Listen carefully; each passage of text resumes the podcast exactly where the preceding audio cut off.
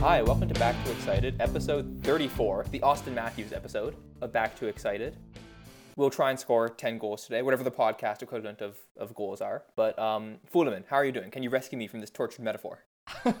I can't, but I think it does mean that we have to make fun of Rasmus Ristolainen at some point, just to kind of stay on brand. that counts as a goal by our standards. Yeah, exactly. Uh, how have you been doing, Fulemin? I have been doing well. How about you? Uh, yeah, I can't complain. Leafs are playing well, which is always, uh, always nice to see. Leafs are five and one after a four and zero road trip, and we have a lot to discuss today. Um, Mhm. even though you know we're really early in the season, there's always fun things to talk about for the Leafs. And the first thing we are going to talk about is Austin Matthews, and more specifically his fi- his line and his line mates at five on five. So to start the year, um, obviously in the absence of William Nylander, the Leafs decided to go with Patrick Marleau and Tyler Ennis flanking Matthews, and Ennis was kind of a pretty obvious stand-in for Nylander. Uh, and he had a relatively solid preseason, I think, by most accounts. But that line really did not seem to work too well at, at five on five, right? Uh, there were, d- despite Matthews' individual point scoring heroics, that line was actually getting outscored and outshot attempted and outchanced to a pretty um, crazy degree, were they not?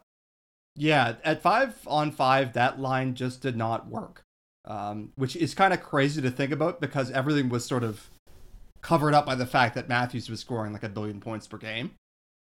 But they were really struggling. They were getting pinned in their own zone, and it was showing up in pretty much any metric you choose to name. So Yes, yes. Uh, they, uh, I can actually pull it up right now.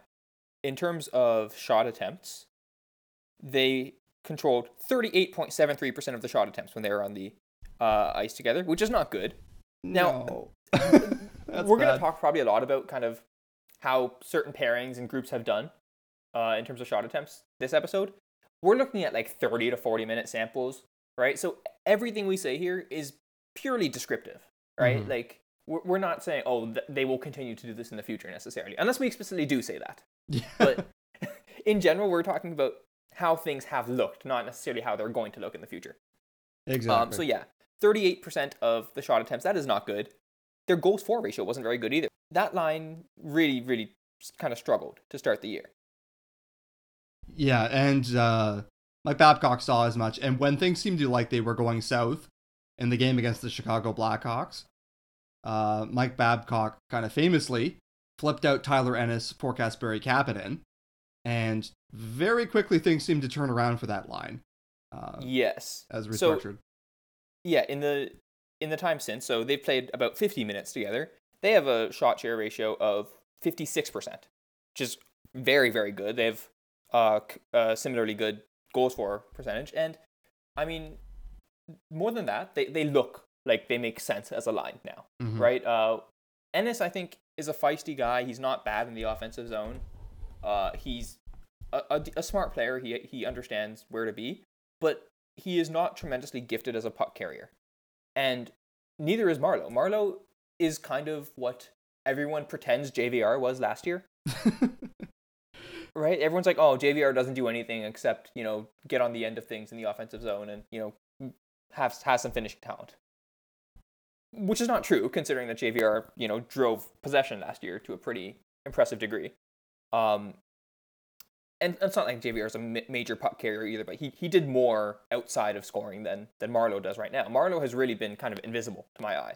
And when it was Marleau, Matthews, and Ennis, really the burden was so heavily on Matthews to create everything. Mhm.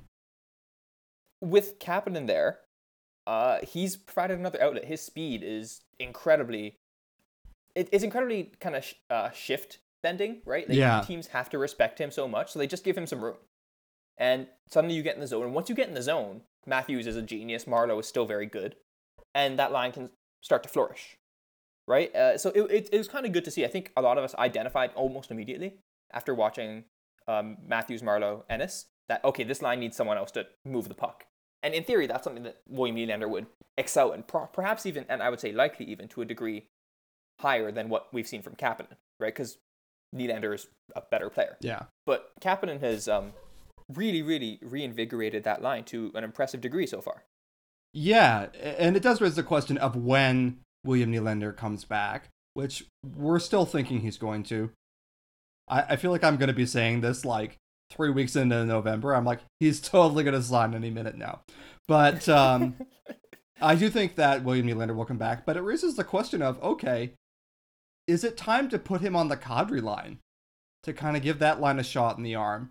And I had the feeling that that line wasn't doing all that well.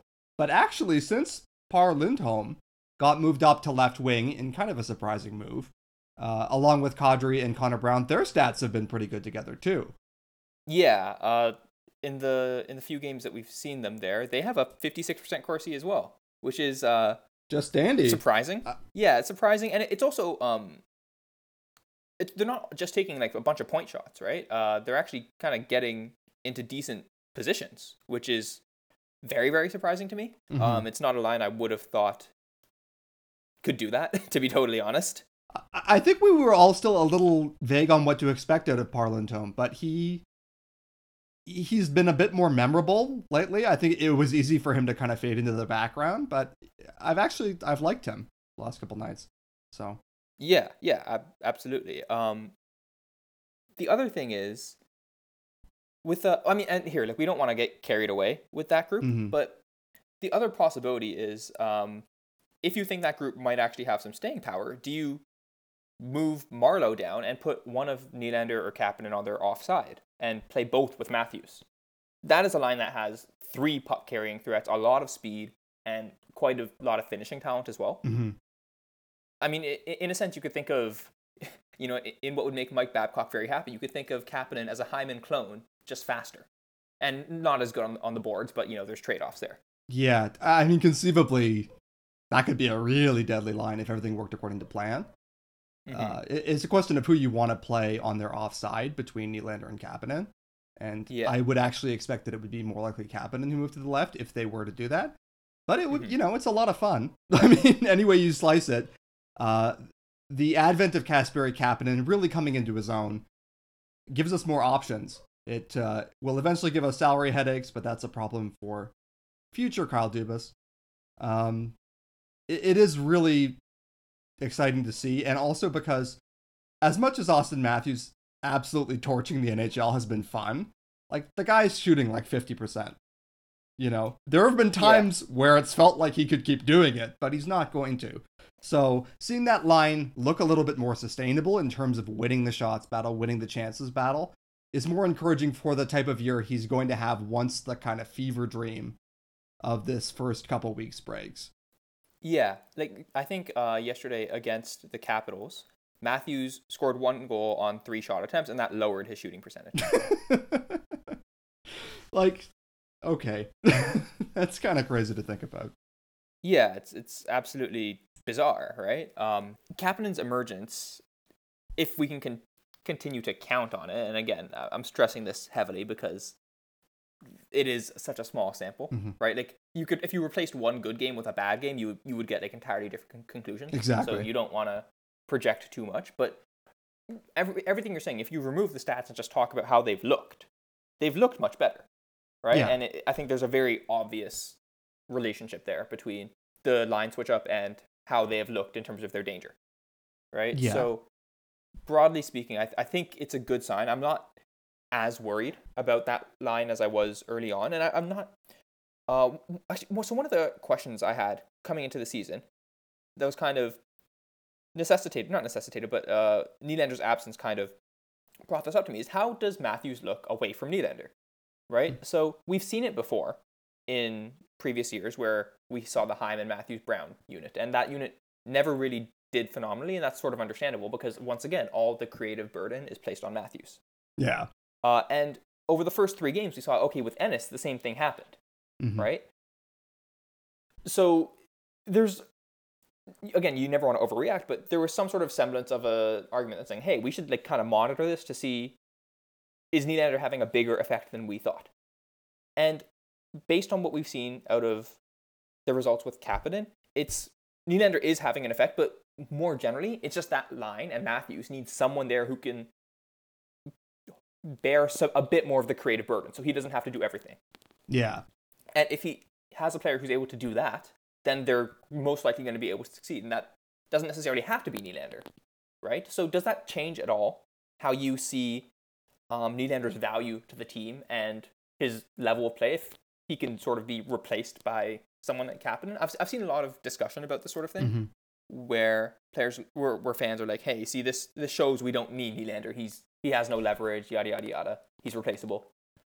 Do you think this moves the needle either way for you on that sort of discussion? It's too early.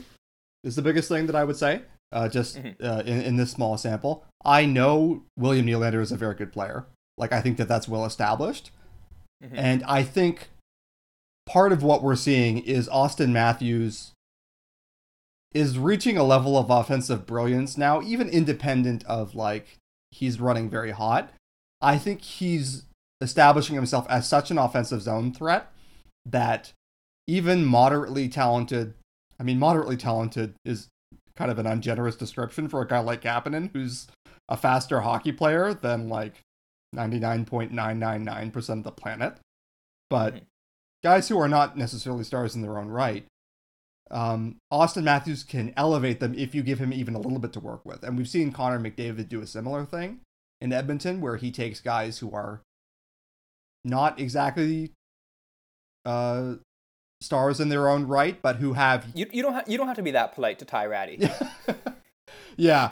I honestly Ty Rattie, I'm not even sure is on a level where he can do that. But Pat Maroon, for example, who was, you know, a retained salary trade and kind of not doing much, pushed 30 goals on Connor McDavid's wing because he had the right skill set to integrate there. I think Kapanen has a really good fit with Austin Matthews, and I expect to see more of that going forward. I still want William Nylander back, but actually just before we went to record this, a rumor started leaking out that allegedly William Nylander is thinking of uh, playing with a KHL team for a year. I don't believe that he's going to do that, hmm and no one is confirming the rumor, but it's just leaking out. I think, gosh, doesn't that sound a little bit like someone who whose agent doesn't necessarily feel like their leverage is going the best and who is watching this team go to 5 and 1 without him and is caught in a apparently stagnant negotiation where no one's moving. So I almost wonder if that's like kind of a desperation ploy. Like he could conceivably do it, but I would doubt it. yeah, Um, it's th- it seems really really unlikely to me. this is threatened much more often than it ever happens. I mean, I can't. Maybe someone can correct me if I'm wrong, but I can't think of a Russian player, uh, of a non-Russian player, sorry, who has elected the KHL over the NHL, um, when they could have made substantial money in the NHL like Nylander can. So I'm not so worried about that. Yeah, But I do think that the emergence of Kapanen in there is starting to make it a question now in terms of like, okay, we have two really, really brilliant centers here. We can produce a top, maybe five, certainly top 10 offense without William Nylander. So there's not a lot of pressure on us to sign him immediately, but I Mhm. still want him.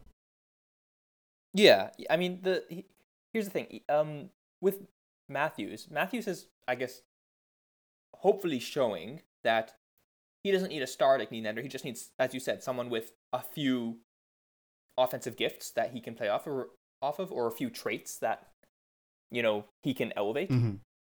But someone like Nazem Kadri could really use a star, right? And the small samples that we have of Lindholm, Kadri, Brown succeeding, notwithstanding, Kadri's line has looked ineffective at times this year. And even even with this again small sample of that of Kadri's line with Lindholm and Brown succeeding, Mhm. I'm not sure I really buy it. I feel like that could just be variance. I could just I I don't see the the the skills across that line to consistently carry play. Um, but you put someone like Nylander there, and I think they could. Yeah, So, I mean, I think the Leafs very much still could use Nylander. I think a lot of the talk about oh their offense is great without him, so they don't need him. It's like yes, their offense is great without him. It would be greater with him, right? He, the trickle down effect of adding a star like Nylander, and that's what he is. Oh, yeah. right? He's at. I think the most conservative thing you could say about him right now is that he's an average first line winger, and he's 22.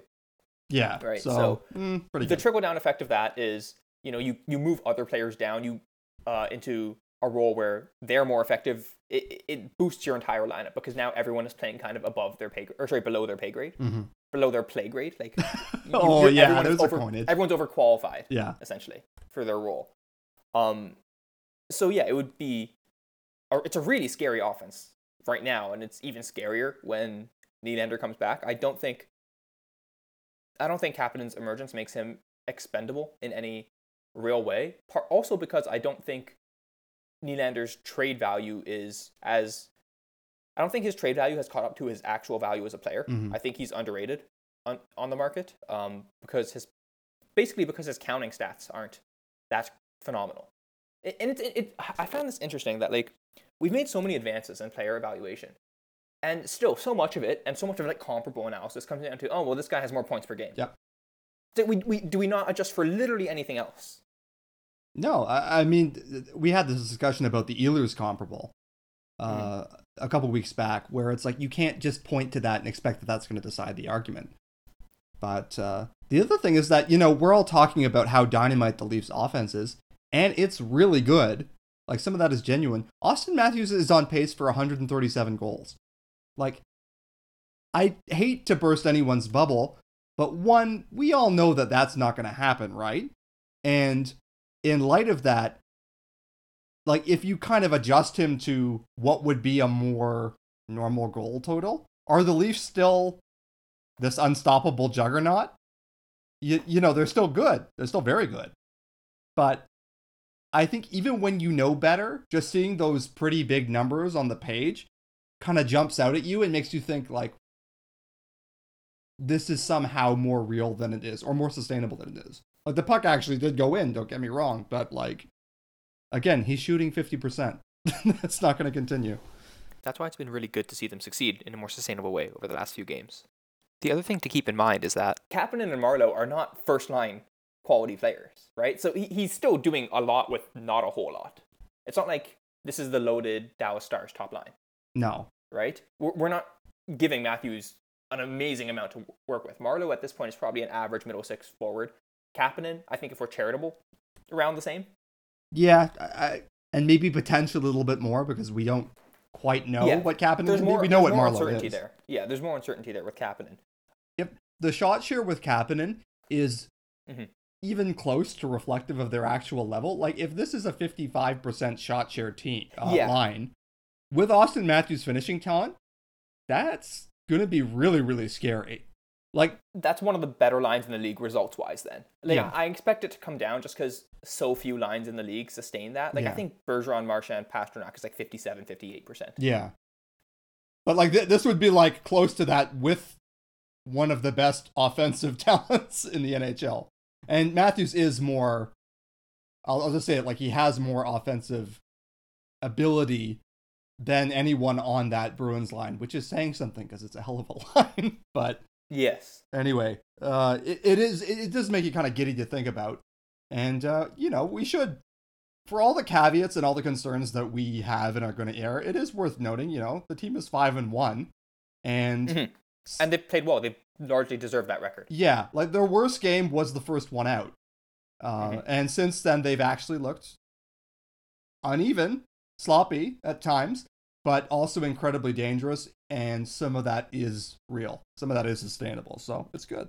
yeah i mean the leafs have such a big margin for error in some sense like i think they only really need to be a bit above average as a shot share team in order to sustain actual kind of dominance because for one um, the leafs tend to get to the right spots of the ice like they generally have a shot quality advantage on most teams which is saying something because they give up really amazing shots to the other team but Yeah. um, Matthews in particular, like I, I mentioned that Matthews, the, the only real concern of him is like driving shots. But what isn't a concern with him is whether he has a shot quality advantage over his opponents, which he almost always does Oh, yeah. because he's just a savant at gener- generating shots in the slot and in tight and on rebounds and then doing all the things that create goals. Yeah. Right. Plus, his personal finishing percentage is higher than that. So, Yeah. I, I wrote I wrote a piece on this last year, or was it last year? Might have been the off season.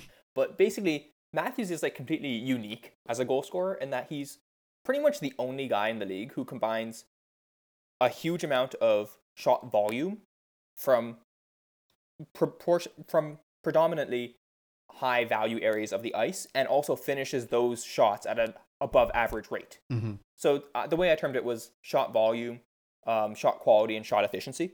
He's the only person who combines all three of them. Yeah, which is pretty nice. I, I yeah, mean, it, it, it also means it, it means that we don't have to care about his Corsi as much. It's still nice to have, obviously, Mhm. but he he drives play in a way that most players cannot, yeah, I, right? And if he starts to add the shot volume on top of that, that's just like the the Corsi to Bergeron type thing, mhm. where you you're just like smothering the other team in terms of always being in their zone. He's going to become so so so so so dominant. oh god, yeah. I get giddy just thinking about it, man. That said, I mean, and again, this is feels like nitpicking. He's not good defensively right now, and no, that's just he's not. you know, he's not. Um, it's I almost like whatever. yesterday. Who cares? He's so good offensively, it barely like it doesn't really matter that much. But it's like he's not that effective in his own zone yet. Yes, and so I, I tweeted about this yesterday during the game. Yeah. And I got a lot of pushback on it, which I was expecting. Mhm. Um, I, I, I honestly, I'm trying to say this without sounding very dismissive, but I don't know how someone can watch Austin Matthews in the defensive zone Mhm. And say, yes, that is a good defensive player right now. He is very good at certain elements of defense. He is a, an, an artist at taking away the puck. He's a really good puck thief. Yeah.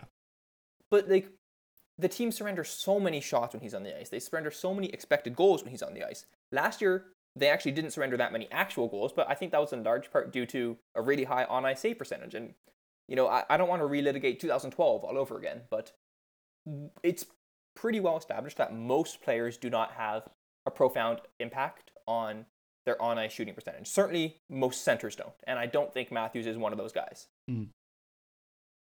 At, at this point, he is not very good defensively. But, like, he is perhaps the second most destructive offensive player in the league. So, you know, it's not it's not the biggest thing in the world, but when he gets described as like this two-way savant, it's it's kind of weird to me. It's it feels like people see how good he is as at takeaways and assume that he's that good at the rest of kind of the ensemble of defense. People And in my opinion, he's he's just not at this point. He can get there. He's Yeah. he's 21. He can get there. yeah. But I think right now he's not. I, I think that's fair to say. I think people just want to believe that he's good at everything because they want him to be, you know, our shining star. You know, Sidney Yeah. Crosby was not that great defensively, and he would get a few votes for the Selke each year, just because you know people wanted to believe. Uh, Connor McDavid's not that great defensively. It just it doesn't matter because he is Connor McDavid. And Yeah. th- pretty much the same thing is essentially going to be true of Austin Matthews if it's not already. yeah, uh, I mean, like if if you're making bets on who's going to win the Rocket Richard this year, I don't see how he's not the betting favorite right now. Yeah, he has like a five goal lead on Yeah. his nearest composition, competition. We're five games into the, into the season. Yeah, like even if you like adjust it down and like okay, he's only going to shoot like 17% instead of whatever. It's like he's probably going to hit 50 goals. So, Yeah, I, that's pretty he, good. he only needs to score like a 43, 44 goal pace to get 50 goals this season. Um, he, he's basically just spotted himself such a huge cushion, right? Because we can say it's unsustainable, but those goals did go in, so they still count, Exactly. Right? So he, he like that's already happened. That's already locked in. He already has 10 goals. He's he's 20% of the way to 50 goals, and we are what six games into the regular season. It's Yeah. bananas. And uh, just on a cuz I know that we're like two hyper intellectual nerds who Mhm. mostly just talk about like oh, number up, number down. It's been so much goddamn fun just Yeah. watching him walk on the ice and you're like surely the madness has to stop and it doesn't. You know? Like he just keeps doing it. Um he, he had that shot a couple of games ago where it was just on his stick and i remember thinking in the instant as it arrived i was like oh that goalie is dead and Yeah. that was the end of it and just boom uh Yeah. perfect shot Th- this team is so fun to watch. It really, really is. I think I especially and justifiably kind of get uh, some stick from people from being too pessimistic, which I, you know what, that's a fair criticism of me. um, I am kind of a bit too pessimistic, but this team is so so fun. It really is. yeah Uh, I don't think they've been in a boring game yet. Even the games where I was frustrated about them, like the the Habs and the Sens game because they were losing, Mhm. Um, they were they were fun to watch. Like things happen, right? Yeah. Uh, I, I, I've been watching a lot of other teams as well, and it's it's sort of weird just being like, wait, your guy doesn't just snipe it bar down from 45 feet up? Do you not have Uh, someone why who do- does that for you? no, I mean you should pretty you're trying to work on that. Get you a man who can do both. Yeah. Um, yeah, exactly. Yeah, I remember Annie was talking about how like the Flyers were playing somebody, and she was like, both teams are playing defense. Not sure if I like that. Like, it's just Yeah. it's weird to contemplate. But um, the only question with Matthews now seems to be like this Matthews versus McDavid discussion that everyone is having, and I guess we can briefly kind of have it. Connor McDavid is so good, so so so good right now that that's still not a real conversation. It's closer than I dared to hope is the most I will say. I think it's still clear that Connor McDavid is the best player in the world, and I expect he will Mhm. continue to be that. But it Yeah. is very cool having a guy who is seriously entering the conversation for second and is in kind of hailing distance of first, which is still more than we've ever had maybe since Ted Kennedy in the 50s, which is like Yeah. nuts. So, Yeah. yeah. I, so this whole this started like a whole kind of weird discussion slash debate, and I think this started with a Bruce Arthur article Mhm. where he he quoted Ray Ferraro, and Ray said something to the effect of, you know, Matthews is putting himself in the conversation, Yeah. to be the best player in the world, which is like, I think even that's a bit optimistic, but I don't think that's like terribly controversial. Conversation's like a broad term, right? Yeah, yeah. I mean, if I say Austin Matthews is the best player in the world, and Fulemin says no, we're having a conversation about it. Yeah. I mean, now he's in the conversation. So, yeah, I mean, I, I I also I don't think it's completely absurd that he's nearly as good as McDavid, or not nearly, but he is approaching McDavid levels offensively because he is one thing I, I'm confident about saying he's a better goal scorer than McDavid. Yeah. I think he's a better goal scorer than anyone on the planet. Yes, he's the, in my opinion right now the best goal scorer in the world. Mhm. Uh, over the last two years, at even strength, his goal numbers are they they blow pretty much everyone else out of the water. I remember looking into this and the difference between him and Brad Marchand, who was like so Matthews was first in the league in five v five goal rate. Mm-hmm. Marchand was like seventh over the past two years. And the difference between them was the same as the difference between Marchand and Nick Bonino, who was like 120th or something That's madness. right? And like Marchand's obviously a brilliant offensive player. Mhm. Um, it shows you Matthews is was he was in a league of his own in his last two years in uh in scoring at even strength, and what was kind of holding him back was the power play. And yeah, that power play is not holding him back anymore. I think the power play has actually been pretty good if you've looked. Underrated story. yeah. I'm surprised no one's talked about play. that unit scoring every four seconds. But yeah. Yeah. They were finally held off the score sheet uh, against Washington, and then Josh Leivo scores. Yeah, the second the unit second finally unit. were like, now it's our time to shine. So that was funny. Again, the Leafs power play went one of three yesterday uh, against the Blackhawks, or not the Blackhawks, the Capitals, and that lowered their percentage for the year. Yeah, a disappointing 33% execute. Like, I do actually wonder what's the level that this power play can settle in at. You you know, I think that like yeah, I high- feel like it'll be mid twenties. Yeah. I feel like mid twenties is almost the floor, but like mid twenties is so good. yeah, like like mid And to high feels- 20s are definitely in the conversation, which is nuts. Yeah, it feels homerish to be like, oh yeah, I think twenty eight percent, because like twenty eight percent would be like one of the five best power plays in the mod in like the modern era. Yeah. since like the 70s or whatever. But that power play is absolutely deadly. Anyways, um, going back to the Matthews McDavid thing. Mhm. Yeah, McDavid is the best player in the world. Um, I don't think there's any real question about that anymore. Matthews is, if he's if he's not already the second best offensive player in the world, I think he is pretty close to it. And again, he's 21. He's going to get better. So I saw a lot of fans of other teams getting annoyed by this. Suck it up because the Yeah. next 10 years are going to be about this. Like, Yeah. Matthews isn't going away. That's the other thing is the uh, Seldo, who writes for our site, had a Mhm. mildly comic article apologizing to other fan bases. And if you read between the lines, it was very subtle. But some of the apologies were a little bit facetious and perhaps not as sincere as you might think. And we had some people being like, oh, this is why people hate Leafs fans. This is, you know what, man? Everyone's always going to hate us because we get too much media attention. And we got it when we were bad. Like, do you remember Wafflegate and Salute and the stuff around the Phaneuf team and, and Mandela Gate? like, I, that would not have happened in Florida. No, none of this stuff happens. And so I hate to say it, but like we were the comic relief of the NHL. And justifiably so. Yeah. Like, we, were, we were garbage. We sucked. And now we're good. And I mean this from the bottom of my heart. If you are another a fan of another team and you're thinking, it's so annoying that the Leafs get all this attention or something. I really mean this. Eat shit. Because we've put up with too much for too long, and I don't care anymore. And you know what? Maybe we're not going to get a cup, but god damn it, we have we're going to have some fun on the way. So I've suffered too long to to feel bad about that now. So yeah, I, I mean it.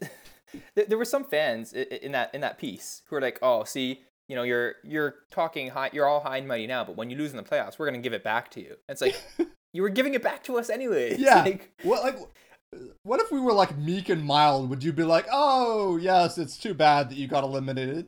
No! You hope that we trip on the way into the arena and Auston Matthews blows out his ACL and that the Leafs somehow tank and then trade their draft pick. Like, there is a whole cadre of people who are not just Boston Bruins fans who watch the Leafs 4 1 video where they blow that lead in the playoffs as like masturbation material. I'm sorry, but yeah. like that was like thrown in our face for years. And so again, you know justifiably what? so. Like that, that sports is, is stupid tribalism. Exactly. That's all it is. It's it's irrational tribalism, which is also why I don't really feel bad for Sens fans. No, like I know people are like, oh, you know, you gotta feel bad for them. It's like, no, fuck them. what? Like they hope we get contracted. You know, it's like it's they, not, they might get contracted. I know, honestly, and I don't know that I quite want them to get contracted. Yeah, no, I, I, I don't wish for fans to lose their teeth. Yeah, but like, but I gotta tell you, the endless failure has been terrific. I've really been yeah, enjoying do I, that. Do, do I laugh when Pierre Dorion's response to "What do you like about your group this year?" is "We're a team." After like taking thirty seconds to think about it, of course. That was still the and, funniest thing that's ever happened. Yeah, and when the Leafs lose in the playoffs, as will certainly happen, most likely will happen this year or next year or the year after, or all three of those years. Yeah. I expect fans to like crap on them for it, which is fine. That's what sports is. Mm-hmm. Like, it's uh, you know, uh, Mike, 50 Mission Cap on Twitter, mm-hmm. uh, used to write for us at PPP. had a had a funny tweet uh, after we signed Tavares, which was something like, Gotta say, I'm really gonna enjoy the folks who base their personality on being a sentient 1967 joke and said we were delusional for thinking we'd land Tavares. Now preaching for Leafs fans to show quiet civility like they're a WAPO opinion column. just, just an amazing tweet. That is perfectly on, on, the nose. And it's true. On so many like, levels. You should have seen the amount of stuff where it's like, can you believe the delusional Toronto media thinking that they would ever sign a free agent that anyone would ever want to be part of the Toronto organization. Like Lighthouse Hockey, who was our Isles sister blog, had a 14,000 word running article which was entitled something like A Long History of John Tavares telling Ontario and Toronto to piss off. And guess what? He didn't tell us to piss off at the end. He told us, I want to sign on the dotted line. So second. And then the other the other thing this is going back to the Tavares thing. A lot of people are like, "Oh, he only signed there because he was because it was the hometown team." I don't think that's the case. I think it helped. Yeah. But I think he wanted to win. Yeah. I think I mean maybe that's me being delusional, but most of the talk beforehand was Tavares wants to win. That's mm-hmm. it. He wants to win. He's going to go to the place that gives him the best chance of winning. And I in my opinion, he made the right choice. San Jose I think would have also been a good choice, although certainly more focused on the short term than the long term. Mm-hmm. Um, but yeah, I mean, the the moral of this is that if you're a Leafs fan, the other teams are going to hate you, which is fine. Mm-hmm. Just the, the, same way every fan base hates the Yankees, every fan base hates the Knicks, every fan base hates Manchester United. Yeah. Right? Like that's that's the way it is. And those teams, at least besides the Knicks, have had success to also increase the hate. The Leafs have not had that yet. No. Um, but yeah, that's just the way it is. I I don't really mind it, but I'm also not going to be a wallflower when like when good things happen for the Leafs. No. What they want Right, is for like- us to be sad. They want our team to lose. They want us to not enjoy our winning to the fullest. They want us to wear sackcloth and ashes and be apologetic for the sin of cheering for a franchise that they don't like. And again, eat shit. We're Leafs fans. Go Leafs go. We're good. There we go. Uh, Like this is like my Braveheart speech moment when we're gonna like now let's lapse back into talking about expected goals per sixty. yeah, I, this is like a very like low key podcast Mm. most of the time. Then we're, we just like start start suddenly don battle armor. It's like, oh, if you're not with us, then you can fuck off.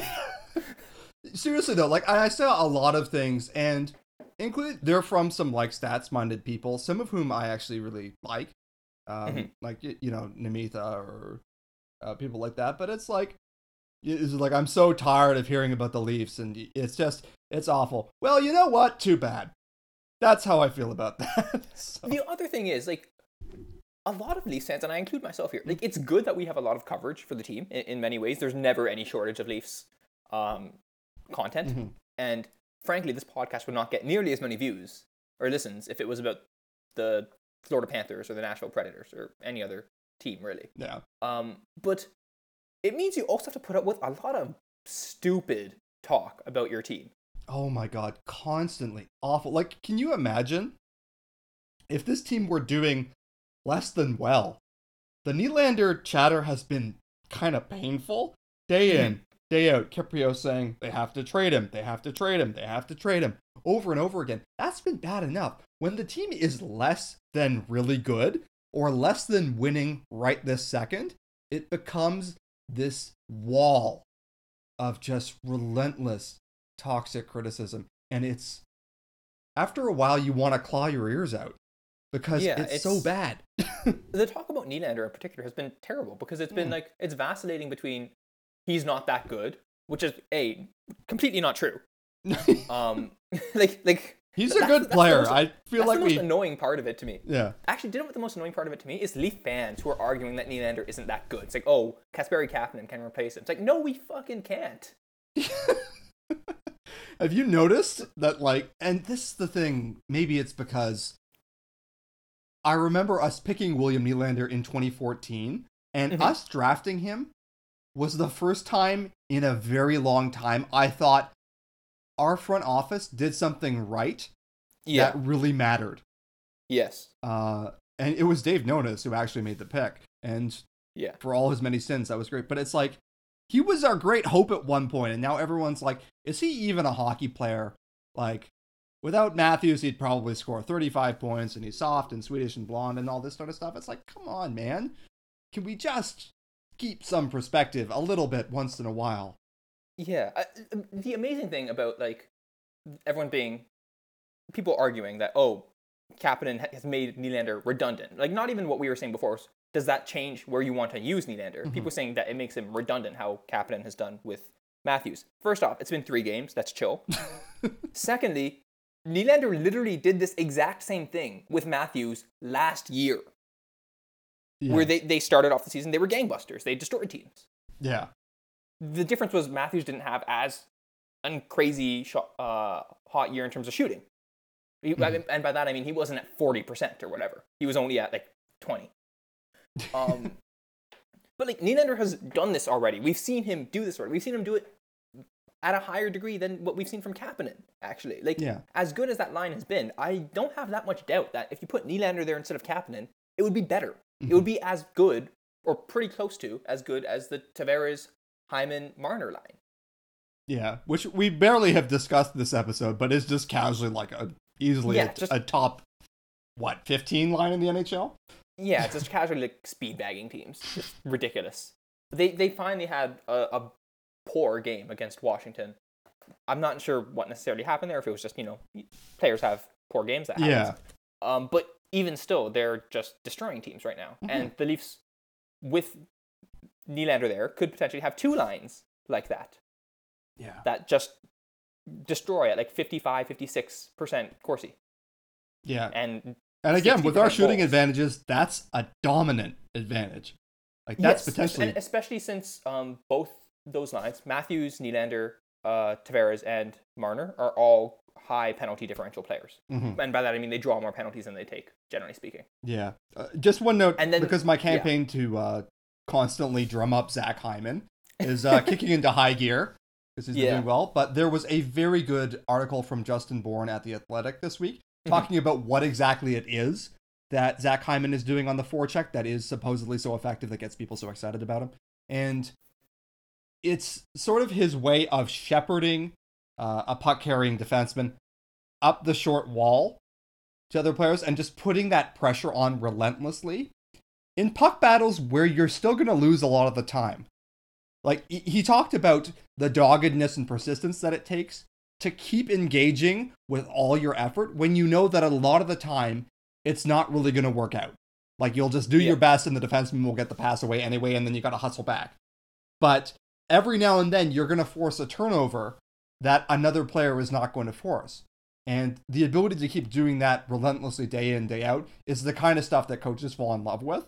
And I totally get why Mike Babcock has this almost comically overstated love of Zach Hyman because he sees that that happens, even if it's not obvious. So, anyway, I would recommend that article just as an aside. Anyway. Yeah, no, that that was a brilliant article, and it it's one of those articles that you know it's very rare that something does this, but it's something that now I notice on a game to game basis, where it's like, oh, Mhm. that forechecker did a great job there. He forced them where he wanted to force them, even if he didn't get the puck. It's an article that kind of increased my appreciation of the game, which is always really really interesting. It was a great article by Bourne.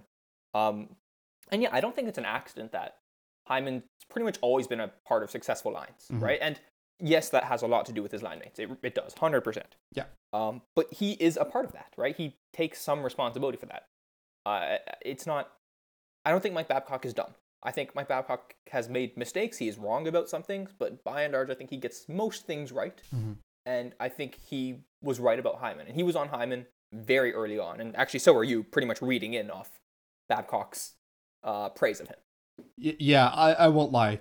I ranked Zach Hyman super high in the top 25 in 2016, and I got a lot of crap for it. And the result has been for the subsequent like two plus years, I've just been crowing relentlessly about him.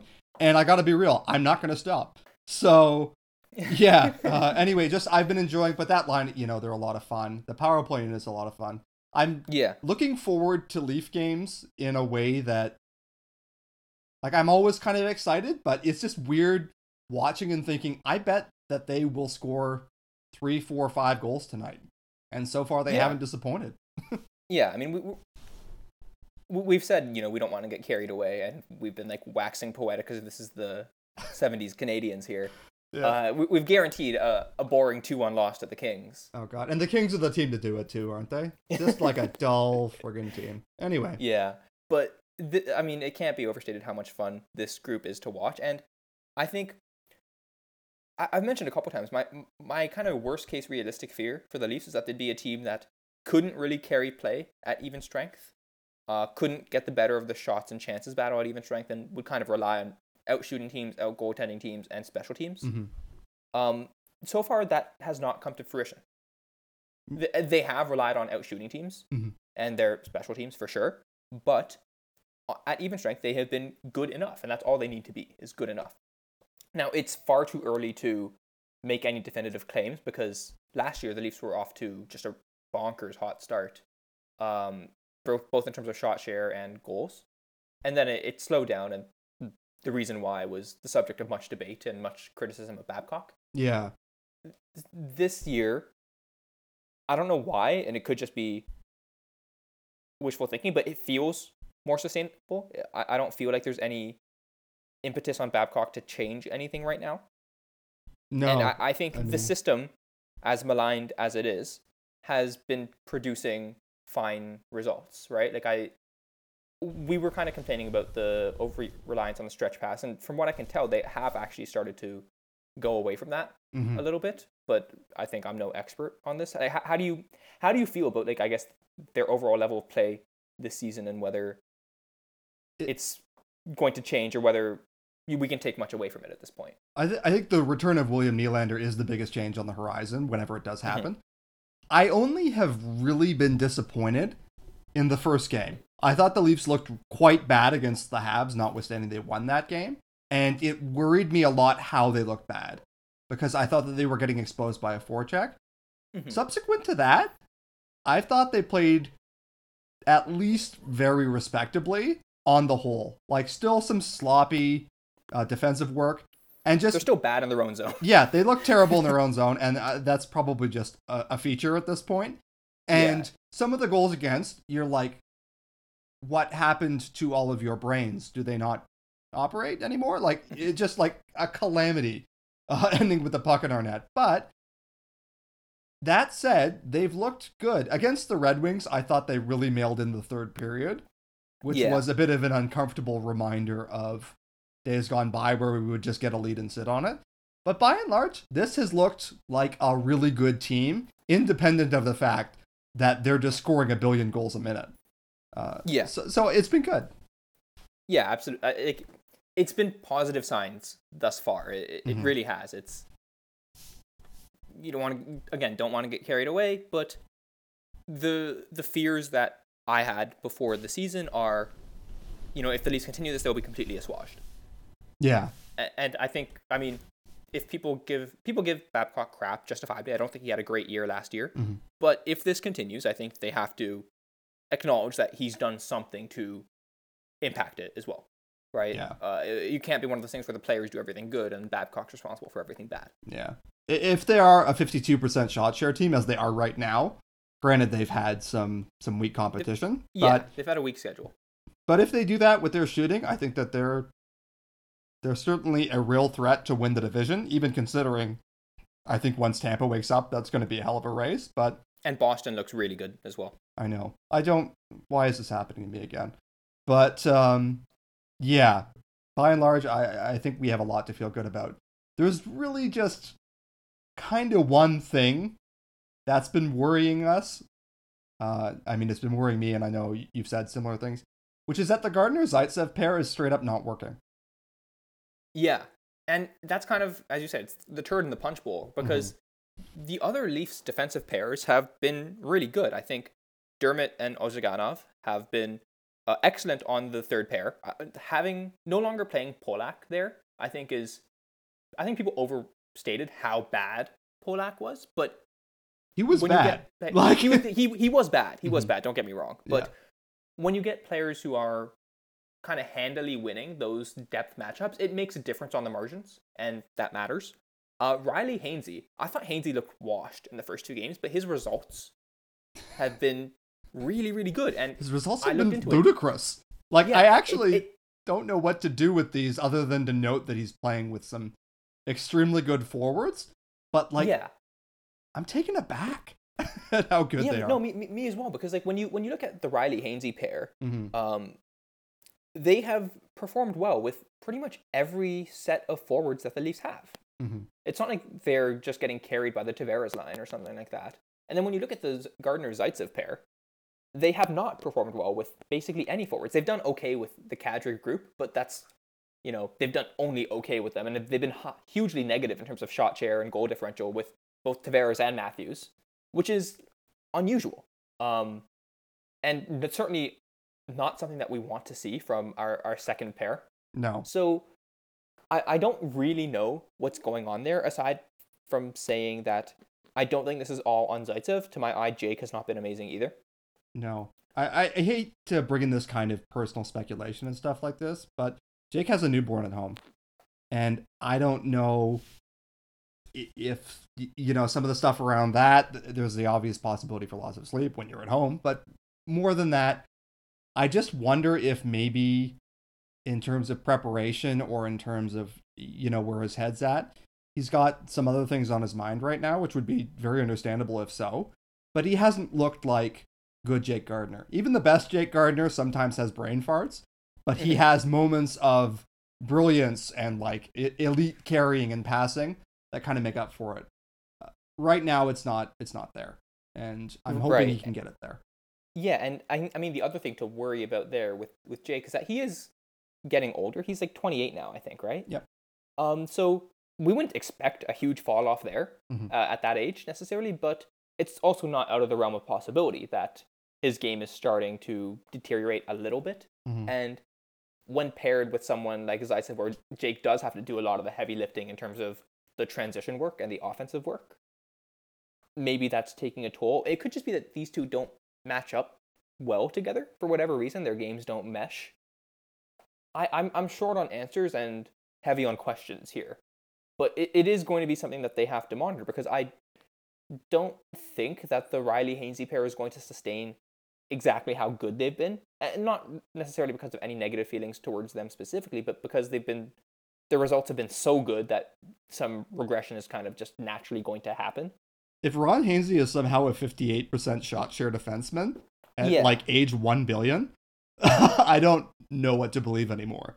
And the thing is, like, we actually saw something similar last year, right? Mhm. Where Hainsey and Rielly were really dominant to start the year. They had like a 10 game stretch to start the year where they were pretty much doing this, and then it slowly started to fall off for them and just kind of went off the rails by the end of the year. And Hainsey was visibly, you know, running on fumes. Yeah. So, and, the thing is, I don't think we've really diminished Hainsey's workload that much. Last year he was averaging 22 minutes per game. This year he's averaging 21 so far. Mhm. It's not a huge difference. He is playing less on the penalty kill, I believe. Like now, Babcock is actually using Dermott and Ozhiganov and Marincin when he plays Yeah. uh, in those spots, which is which is good. But again, it's not seemingly taking a huge load off Hainsey. yeah, uh, like, like there's I'm a really clear not sure desire to uh to ease his load a little bit. Yeah, Um but they're not easing it by that much. It's not like he's playing cushy third pair minutes now. no. Um and, so I, do wonder about like what's the thinking because Travis Dermott has impressed by and large in third pair minutes. Mhm. And the third pair is working quite well. So- Yeah. So it's a question of at what point does Travis Dermott start to really encroach on top four minutes? Because I think that that has to happen sooner or later. I think I think it's already starting Mhm. to some degree. Katya had an article on it that Yeah. discussed that. Like it, it- it's a slow process, but you can see the early stages of it where Hainsey is getting pulled back a little bit relative to Rielly, and Dermott is playing a little more than his counterpart. Right, it, and it's nothing huge, just kind of finding shifts here and there. Yeah. Um, but yeah, I that will be something to keep an eye on throughout the season to see how how that develops. Whether it's going to whether Hainsey's going to sorry whether Dermott's going to continue to have a larger role throughout the year, uh, assuming he can handle it, which so far it seems like he can. Yeah, and so that's kind of what we gotta hope for. Really, is like that's where the improvement has to come from hmm on, on the back end. Because again, I don't foresee a, a major addition. Yeah, and I mean, I also we we were saying that Hainsey Rielly is probably going to come down a little bit in terms of their shot share, Mhm. Um, because they're at like fifty eight percent or something. Yeah. Right now, Gardiner Zaitsev's at like thirty eight percent or like forty percent. That's like probably too low even for them. Yeah, So I, I would expect to see them improve on that, just because there's it's pretty hard to get worse than that. Even the worst players in the league don't really r- put up huge minute totals with that low of a shot share. unless they play for Anaheim. But uh, this is an Yeah. aside. I just want to mention this because it's bananas.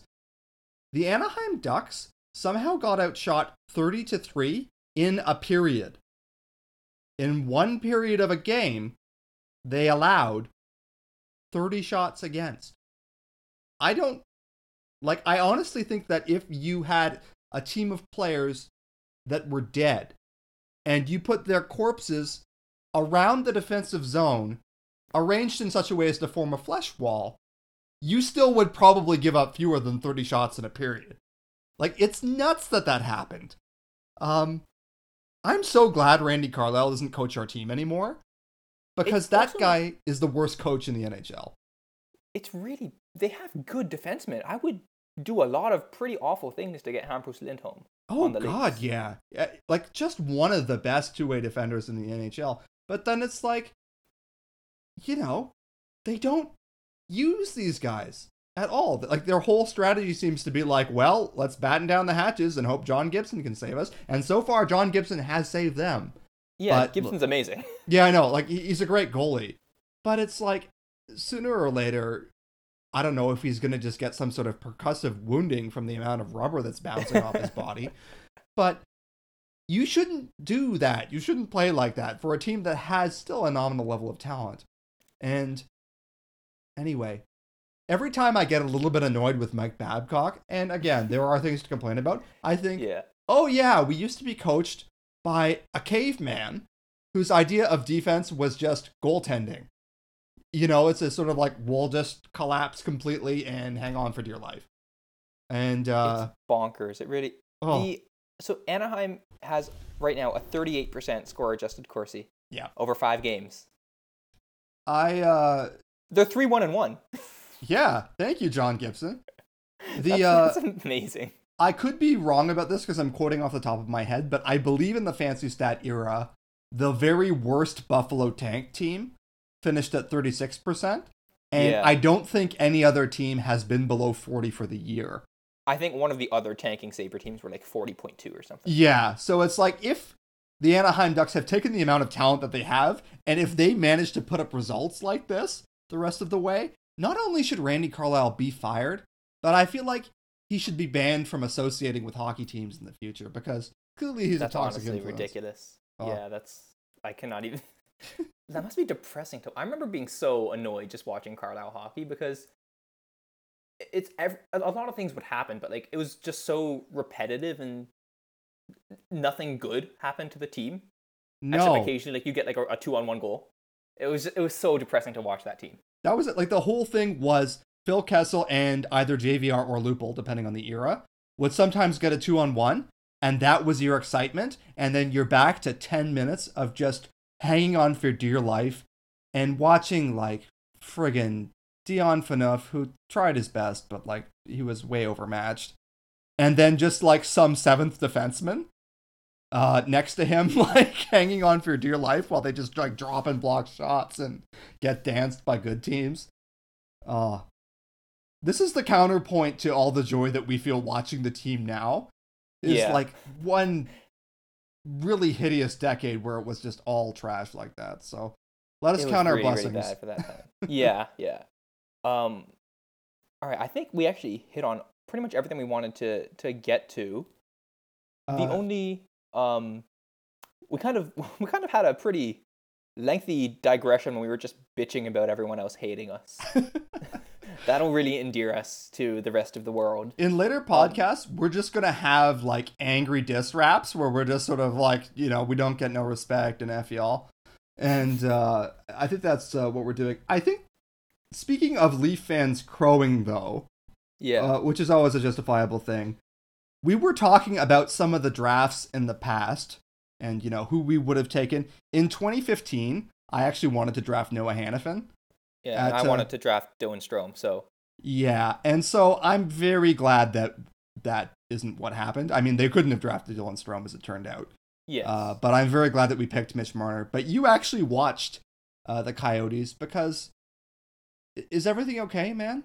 Like, a little worried, So, but you did watch the I've actually- Coyotes. Yeah, I've watched a couple games of the Coyotes this season, and um, you know what? The Coyotes are an interesting team in some respects. They they're actually playing well systemically. So, um, guess where the Coyotes are in? So they played uh four games. Guess where the Coyotes are in? Uh, Corsi for percentage, score adjusted. Uh, fifth? Did you know that off the top of your head, or? No, that's an extremely lucky guess if I nailed it. Yeah, you did. Oh Um, yeah, psychic. Fifty-seven percent Corsi percentage. Uh, now, I, I already told Fulemin this before, so I'm not going to play the guessing game with him. But um, if you're listening at home, just mentally make a guess of how many five-on-five goals they've scored. The answer is zero. Is that they good? They are shooting zero percent through four games at five-on-five. They have scored two goals, both on the power play. They cannot buy a goal right now, but systemically, they actually look decent. Mm. And a guy who I've actually been impressed with on their team is Dylan Strome. So, um, Strome was picked third in 2015, right bef- right in front of Mitch Marner, right behind Jack Eichel. That draft was famously incredibly good at the top. In the top 10, you have McDavid, Eichel, Marner, Hanifin, Provorov, Werenski. Pavel Zacha's in there, which is another bad pick. Ugh. Uh, Timo Meier was picked 11th. Like that, that was a re- it was a really really strong draft. Mhm. And Strome has thus far failed to make an impact at the NHL level. And that's honestly shocking given his background, right? He was dominant in the OHL, in the AHL last year as uh, a 20 year old or nine, no, it would have been, yeah, as a 20 year old. um, he put up a point per game, which is ridiculous. That's incredibly, incredibly impressive. Mhm. Um, but he he hasn't made an impact in the NHL, and this year is kind of it's kind of a put up or shut up year, right? Where everything about him points to him being an NHL player, but not necessarily having the impact that you would hope for when you're picked third, overall in a stacked draft. However, I think he's sort of putting it together. Um, he's been really, really dominant from a shot share perspective, and he's not playing with great line mates. His line mates are Christian Fischer and Lawson Crouse, who I think are probably decent NHL players, but Strome's doing a lot of work there. He's been Yeah. dominant on the face-off draws. They- I, I think there's actually quite a bit there. It would not surprise me if he became kind of a high-end second line center or low-end first line center, like a Derek Stepan or Nazem Kadri type. hmm He, he's really impressed me. With the Coyotes in general, as I said, systemically they're they're nice. Like they get to the right areas of the ice. They don't have game breakers though. That that's the thing, and it's such a huge contrast coming from watching a Leafs game, especially a Leafs Capitals game where I mean the Capitals have a million players who can break open a game of their own. Um, but coming from a, a Leafs Caps game to a Sabres Coyotes game, like it, it, the Coyotes just don't have that much high end talent. They have Clayton Keller, who is great, but I don't think he's going to be a superstar. They have Derek Stepan, who's a probably like the thirtieth best center in the league or something like that. Yeah, Alex heard about it. Galchenyuk's injured. Um, they have Strome, who's nice, but again, his as bullish as I am on him, I don't think he's going to be an, anything more than maybe the twentieth best center in the league, and that's like optimistic. They just don't have that much high end talent, and they can't really. They make every goalie look really good, even Mhm. when they get to good areas of the ice. They don't necessarily finish, right? So obviously, they're not going to continue to shoot zero percent at five on five for the rest of the year. That will regress positively for them Mhm. but they're going to be a team that I think looks really good in shot share, um, but it just doesn't get the goals because they don't have that much finishing talent. Yeah, uh, which was kind of the fate of the Leafs in the tank year, Yeah, where they, yeah, they were quite a good shot share team, and yet nothing was there. And if you look at the lineup, you can figure out pretty quickly in some of those games where it was like Nazem Kadri and then no one who is still in the NHL. The Yeah, it, it was really bad, and I mean, you can see the same thing with the Coyotes, right? Like Richard Panik's on their first unit power play. Panik's a fine player; he's an NHLer, but if he's on your first unit power play, it's probably a sign that you don't have that much talent. yeah, that's uh, that's not great, Bob. Yeah.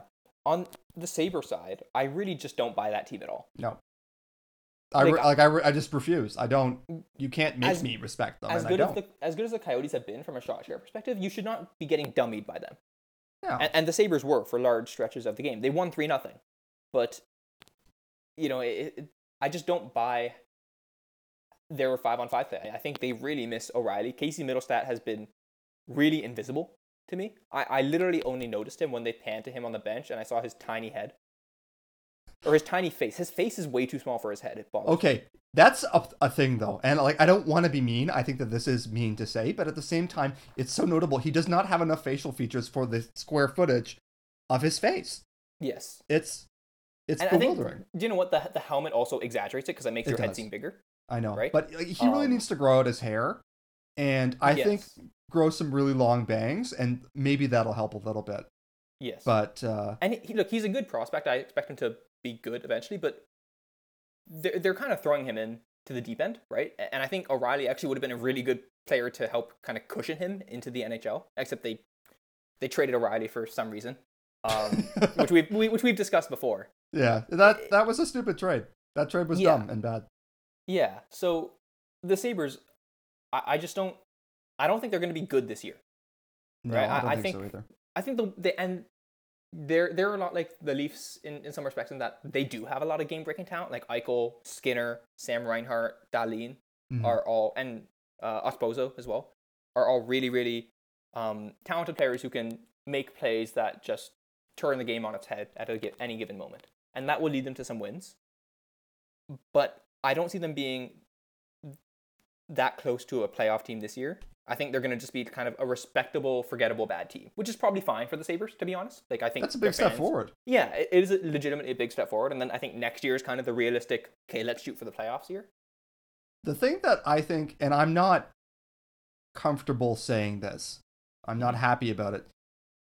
But is there a point at which we start having to consider the possibility that the Canadiens aren't going to suck this year?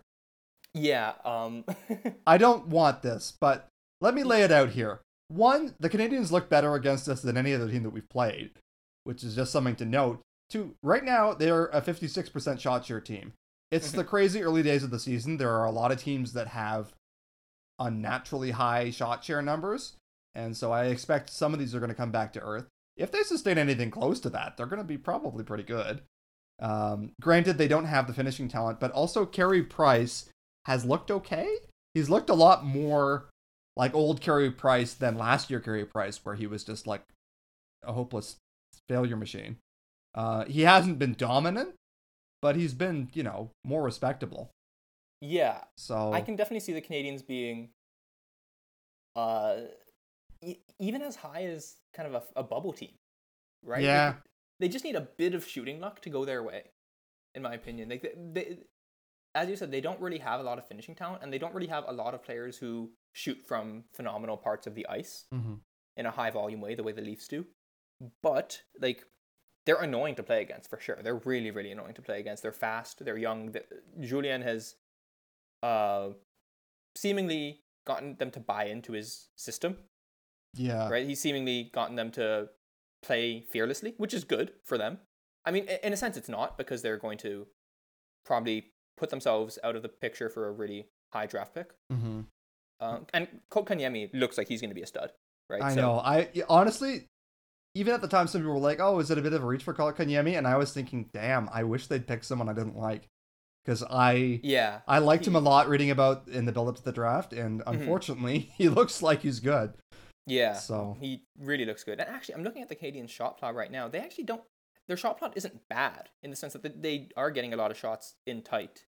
It's early in the season though, so you know you can never take too much away from these sorts of things in small samples. But I think at the worst, the Canadiens are going to be su- a super annoying team to play against, and I expect them to win a game or two against the Leafs. Like I don't think we're going to sweep them like we did last year. No, they're going to be frustrating. Uh, I, I think in somewhat happier news, Ottawa has overachieved a little bit in the early going, and I'd like to assure our listeners that that's probably not real. I don't think that that's a thing. I just don't. Yeah. I mean, they get blasted on the shot clock. That they're not that good. I mean, they Again, blew out the Kings, and I've probably jinxed us into losing to the Kings tomorrow night. But like, yeah. I just don't believe in that. So Yeah, me neither. I mean, I, I can see them again being a frisky team that is kind of annoying to play yeah, against. yeah, They do have legitimately good players, and you, you know I can see, I can see how teams slipped up against them. Uh, and you know, on any given day, shooting and goaltending can make any team beat any team. hmm But yeah, I think broadly they are kind of where we expect them to be.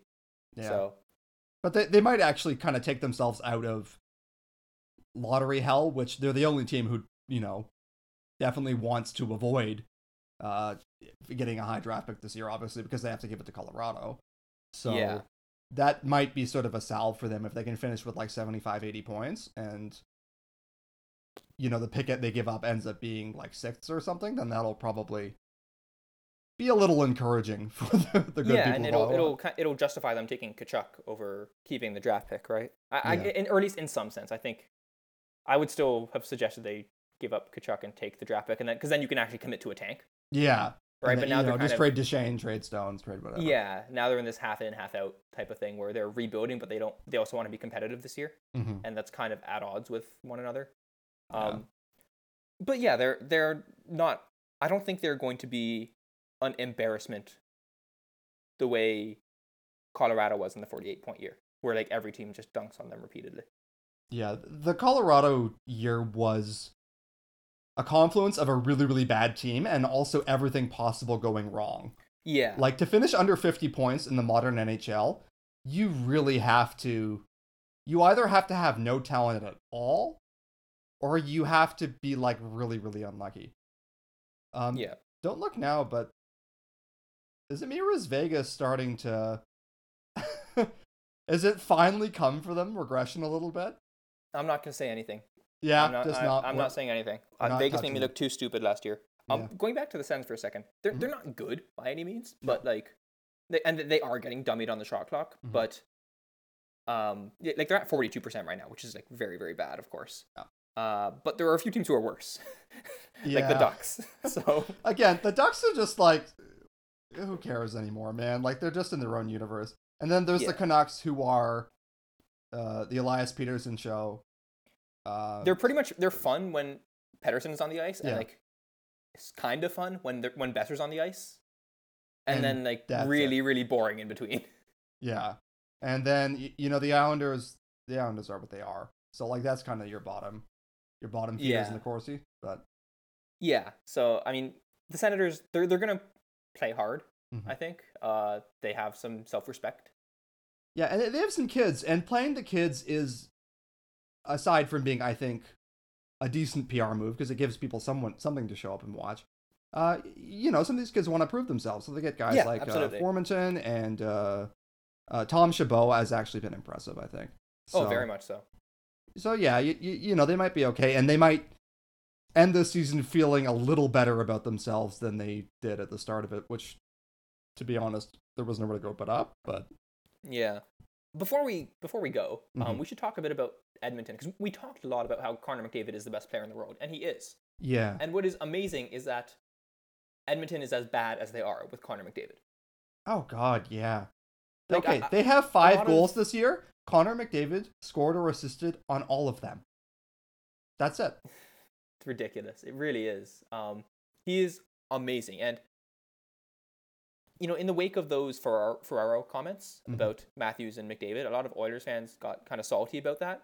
Yeah, Um, which I sort of get, but like, look, no Leafs fans think, no reasonable Leaf fan thinks that Matthews is better than McDavid. But the Leafs are a far better team than the Oilers, and that's what I'm happy about. Oh god, yeah. Honestly, this may seem weird, but I don't actually wish ill on the Oilers in any kind of global sense. Like it's not like the Habs where every time something goes wrong for the Habs, it's just inherently to my joy. Yeah. With the Oilers, it's more like I really resent the attitude they took to team building and the Mhm. fact that like all of their sports reporters carried water for it time in time out like the Hall trade, the Eberle trade and like not it wasn't just that they would trade these guys in very stupid decisions, but they would knife them on the way out of town. They would be like these guys can't lead, these guys have no heart, these guys have no character. And of course, when Taylor Hall got out of uh, the Edmonton hellscape, uh, suddenly he turned into a Hart Trophy player. Uh, probably because he wasn't getting the emotional shit kicked out of him for two nights. d- you know what's interesting to me? I, I find it weird how so many media members and I think fans as well, kind of informed by these, are like, "Oh yeah, well Hall got much better after leaving New Jersey." It's like Hall was always really, really good. He was unbelievably he good. He was amazing at Edmonton. Yeah. And, like I remember seeing the stat that like basically with Hall on the ice over his Oilers career or something like that, like the Oilers were like a 52% goals for team. So they were Yeah. above water when Hall was on the ice at 5 and 5. And without him, they were like a 41% goals for team, which is one of the really really really bad, of course. yeah. Um Hall was always really good. It's not like he suddenly got better when he got to New Jersey. He just had a better environment and he was no longer on a team that was ass. Yeah, I mean, that's the reality. Uh, The same And- and sort of thing happened with Justin Schultz, who was like, Yeah. by no means was he going to be a franchise savior or anything, and he's not that. But he was like the number one defenseman, for whatever that's worth, on a cup winning team. It's like, again, this environment that they've built where there's such a relentless thirst for someone to save the franchise, and then they knife them when they fail. I actually saw an article today that said it might make sense sooner than anyone wants to admit to trade Connor McDavid. Oh my god. And I was If they- like, if they do that for the franchise, like absolutely. that uh, that's unconscionable. It's like you have the best player of this century, probably. I suspect he's going to end up taking the crown from Crosby, although that's still an open question. I know. I, I think it will, and it, it won't even be that close. I think McDavid is so good. He's he's just an, an unbelievable talent, but it's like, why don't you build around him maybe a little bit? I don't know, man. Like it's just The crazy thing is they're capped out right now. Yeah. But you know, at least they've got Milan Lucic, so good job, everyone. Uh, It's it's ridiculous. Like it, it has made like five fireable offenses. I know, like it, just in terms of his on ice, like the acquisitions he's made, it's been brutal. They you have the best player in the world. You had him for three years when he was making peanuts. Mhm. Made the playoffs once. Okay, one year he got injured, but like last year, you have Connor McDavid making 925k. Come on, like build a better team. yeah, do something. You're literally the only team that has managed to overpay an RFA, right? In, in, Leon Yeah. Draisaitl, who is who's a very good player, but probably not worth 8.5 mil, or at least not worth 8.5 mil in a world where every other uh, star RFA signs a below market or like a better deal. Yeah, like I was talking about this uh, on Twitter with uh, Emily Jo Michelle, who's a uh, smart Twitter person, and she was like, "Who on this roster is on a good deal, like right now? Like maybe Puljujarvi or Yamamoto on the ELCs, but like you know, Nugent Hopkins is probably making about what he's worth. Lucic is overpaid. Draisaitl is overpaid. Uh, McDavid, it's almost impossible to overpay him, but he is.